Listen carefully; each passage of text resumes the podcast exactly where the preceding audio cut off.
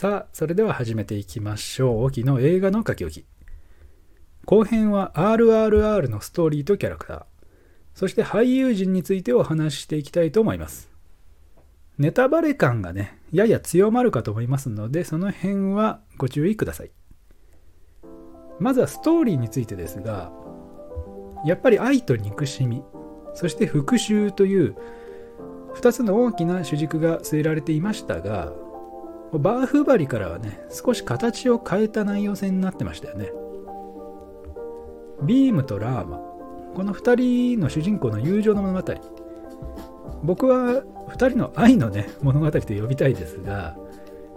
水と炎という対極に位置する背景を付与しつつ、2人の運命は交差しながら、こう反発して、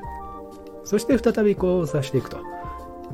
まあ、相反するものの融合調和といった前向きなメッセージが根幹にありますがそれぞれが帯びている宿命ですよね。命を賭してでも果たさなければならないというすさまじく強烈な使命を背負ってるわけですからもうどんな結末を迎えるのかもう分からなくなってくるんですよね。こう任務や職務とか職責じゃなくてもう宿命ですからね。もう重みが 違いますよ。見てる我々は、まあ、2人のことをもうね、途中から大好きになってるので、こうなんとか丸く収まらないかと。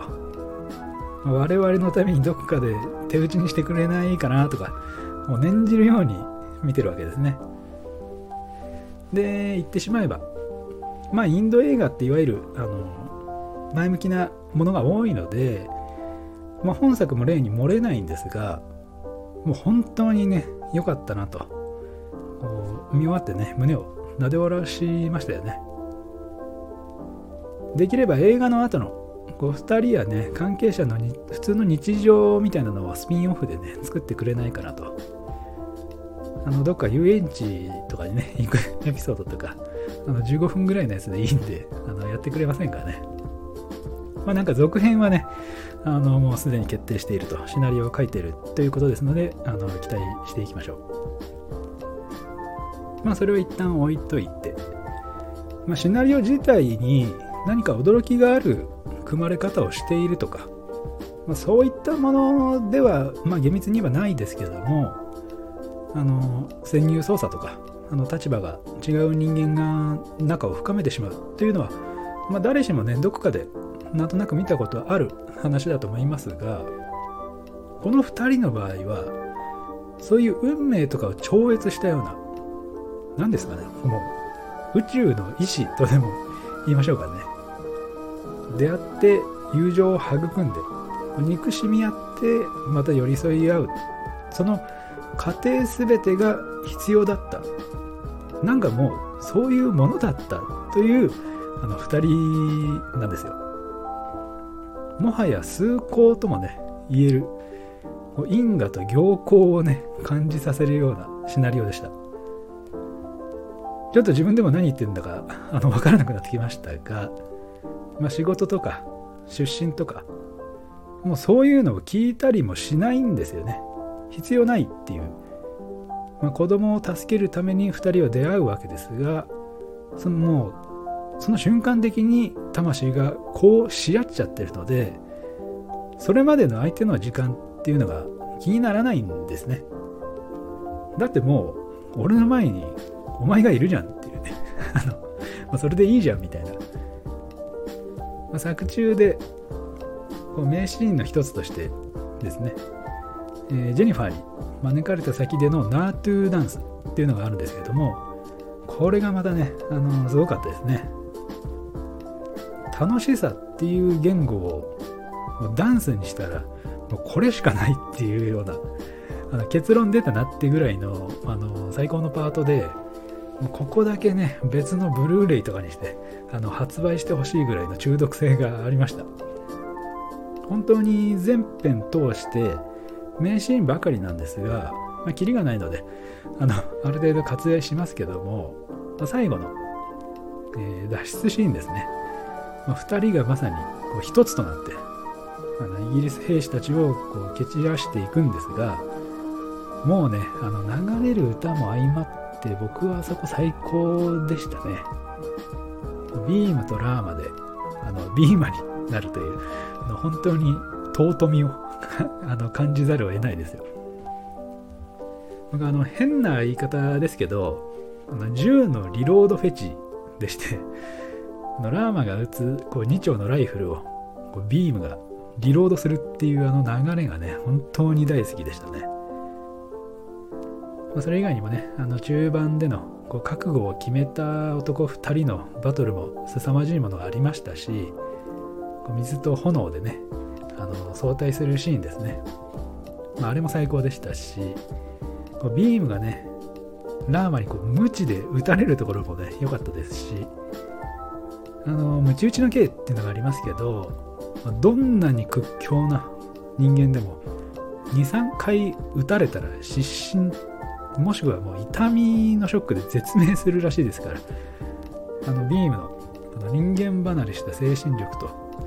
心の内で葛藤し続けるラームも良かったですしなんか本当にもう1回と言わず2回3回とね見たいシーンばかりでした。パートを分けたのに長くなっちゃうといけないので最後にあのキャストについてお話しして終わりたいところですがやはり主演の2人ですね。あの2人ともインドのスターでしてラージャ・マウリ監督が言うには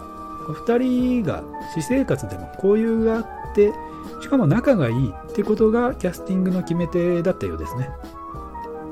ビームを演じた NTR ジュニアはまさにこうインド映画の主人公って感じでどんな役でもね今後こなしそうな俳優さんでしたね。あの英語が分からなくて頭を揺らしてですねあのごまかすあれとかあの可愛さアピールも欠かさないというあの方でしたけども、まあ、きっとまたどこかのスクリーンで出会えそうですね。そしてラーマを演じたラーム・チャランですが作中のナートゥダンスバトルでももそうでしたが女性ファンからのね黄色い声援がもうインドでもね飛び交ってるっていうのはあの想像にたやすいですけどもあの端正な顔立ちとあのたくましい肉体で、まあ、英語もどうなのかな、まあ、作中ではあの喋れるっていうキャラでしたけどあんまり本人はあの英語を喋ってなかったような気がしないこともなかったですので、まあ、もし喋れたら欧米からもあの需要がありそうですから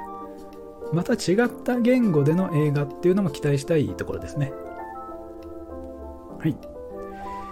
ではこれぐらいにしましょうかね。まあ映画に限らずですねあの漫画やアニメ、まあ、趣味全般に言えることなのかもしれないですけど熱を込めてこう鼻息を荒くしながらですねあの他人に勧めすぎちゃうと、まあ、相手が引いちゃってじゃあいいやっていうことにあのなりかねないですから、まあ、僕自身どちら側も経験ありますが周りへのおすすめの仕方っていうのにもあの気を使っていかなきゃいけないかなと。やっぱり自分がいいと思ったものは周りにもいいと思ってもらいたいですからね。まあ、その温度感っていうのはあの僕自身もそうですけどもなかなか難しいところではあると思いますが。おっとここでメールをいただきました。では読ませていただきましょう。えーときさん。ズバリ。この RRR 見るべきでしょうかというご質問。いつもありがとうございます。ではお答えさせていただきます。RRR すべてが良すぎるので見るべき。以上、オキでした。